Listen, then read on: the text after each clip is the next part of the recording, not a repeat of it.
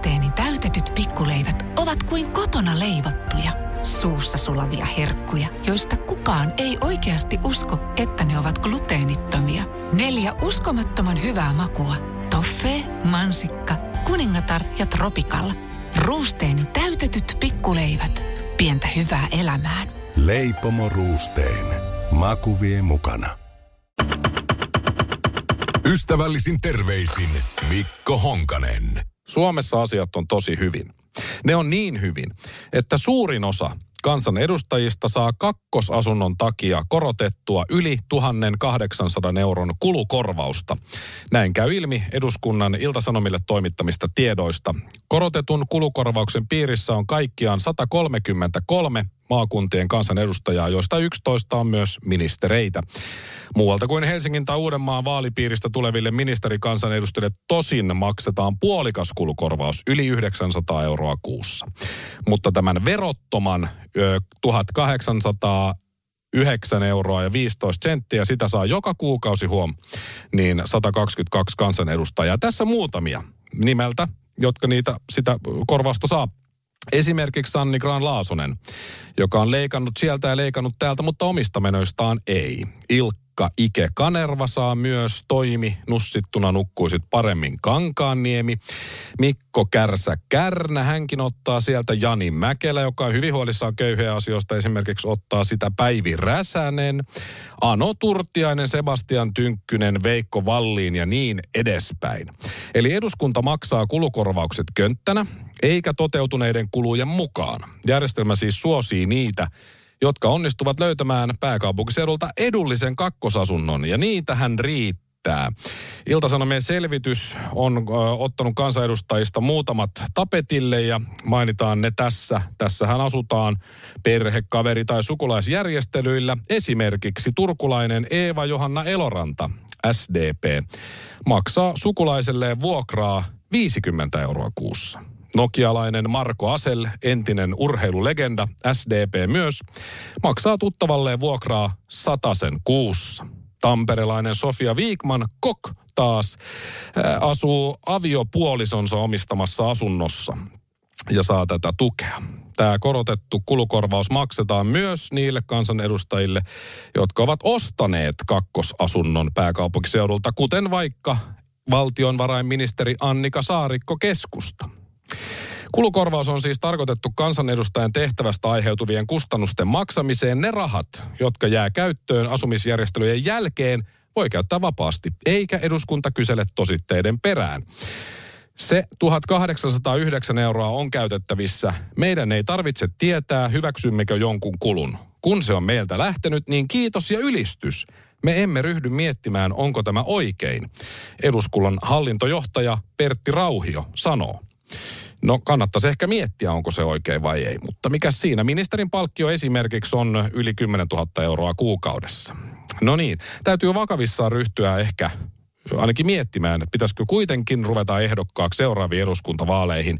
Että jos maksaa 50 euroa vuokraa, niin sitä vastaan saa 1809 euroa verotonta tukea kerran kuussa. On se hienoa, kun yhteiskunnan heikompi osaisista pidetään sitten samalla siinä huolta. Että kyllähän näitä tukiluukkuja nyt on poliitikoille sieltä täältä oikealle ja vasemmalle ihan järkyttävä määrä, mutta ja kuka sen oman tukiluukkunsa sulkisi, kun se raha tulee niin helposti. Et sitten kun on asumistuen piirissä ja opiskelee ja muuta, niin sitten kaikki kuitit kysytään. Pitää tuoda tositteet, vuokratulot, veriryhmät ynnä muut, mutta kansanedustajalla ei tarvii jos vaan on tuossa noin, niin sitä ei kysellä perään. Suomessahan ei voi myöskään äänestää kuin puoluetta, ja puolueet sitten taas edistää vaan puolueen etuja. Kansa on aina kakkossijalla, hyvä muistaa. Puolueen menestys seuraavissa vaaleissa ykkössijalla. Mikään ei muutu ennen kuin vaalitapa muuttuu, ja se ei muutu, koska silloin muuttuisi myös puolueiden etu. Ja mä tein pientä laskutoimitusta tässä. Eli toi 1809 euroa kertaa nämä edustajat, jotka sitä saa, on yli 250 000 euroa kuukaudessa asumistukea kansanedustajille ja ministereille. Eli vuodessa yli kolme miljoonaa euroa ja kun se kausi on neljä vuotta, niin yhteensä yli 12 miljoonaa euroa menee neljän vuoden aikana sitä fyrkkaa tonne. Eli kolme miljoonaa vuodessa, neljässä vuodessa yli 12 miljoonaa. Mä en ole ihan varma, mutta jotenkin musta tuntuu, että tuolla rahalla voisi tehdä muutakin hyvää kuin tämä. Mutta mihin näitä ihmisiä voisi verrata? Eilen kävi niin, että kun mä laitoin sinappia pitkästä aikaa, se oli pitkään ollut käyttämättä, nakkien päälle laitoin, avasin korkia puristin, niin sieltä tuli sellaista ruskeata nestettä. Semmoista niin kuin jotain höhää. Aikansa siinä puristettua, niin lopulta tuli sitten taas ihan sinappia normaalissa koostumuksessaan. Nämä ihmiset ovat yhteiskunnalle turhempia kuin se esisinappineste. Ystävällisin terveisin Mikko Honkanen. Ja tähän perään passiivis-aggressiivinen hymiö. Radio Cityn päivä. Ystävällisin terveisin Mikko Honkanen. Valtioneuvosto päätti torstaina ravintolarajoitusten höllentämisestä koko Suomessa. Nykyrajoituksista luovuttiin tänään perjantaina kello 00 00, jolloin ravintolatoiminta palasi epidemian kiihtymis- ja perustason alueilla normaalitilaan. Karaoke ja tanssikielto hävisi siis koko maasta. Leviämisvaiheen alueilla aukioloaikoja ja asiakaspaikkamääriä rajoitetaan vielä toistaiseksi, mutta perjantaista tästä päivästä lähtien ravintolat saavat pitää ovensa auki kello 05-01 ja anniskelu on sallittu kello 7-24. Eli tiettyjä muutoksia riippuu tietysti nyt sit siitä, asutko leviämis- vai kiihtymisalueella. Kannattaa ottaa siitä selvää. Mutta nyt sitten, kun kuitenkin pikkuhiljaa palataan jonkunlaiseen normaaliin tai ainakin vähemmän rajoitettuun elämään, on hyvä muistaa, että onko sitten jalat leviämisvaiheessa vai kenties sulkuvaiheessa jos siellä on moni panttailu kotona omaa majavaansa tai muuten vaan ilotikkoa, niin se voi olla, että ilo lähtee irti tänä viikonloppuna. Sää helli meitä he suosii, niin mikä siinä? Mutta karaoke takas. Padot aukeaa, kun on joutunut olemaan ilman karaokea. Tänään, huomenna ja taas tulevaisuudessa oman elämänsä Matti Nykäset ja Seija Simolat ryntäävät lähikaraokebaariin tahmaiseen nurkkapöytään täyttämään niitä lappuja, joissa lukee taas, kuten aina ennenkin, hyvin epäselvällä humalaisella käsialalla. Vieläkö on villihevosia? Aikuinen nainen, rentu ruusu, Robbie Williamsin Angel – Oasiksen Wonderwall.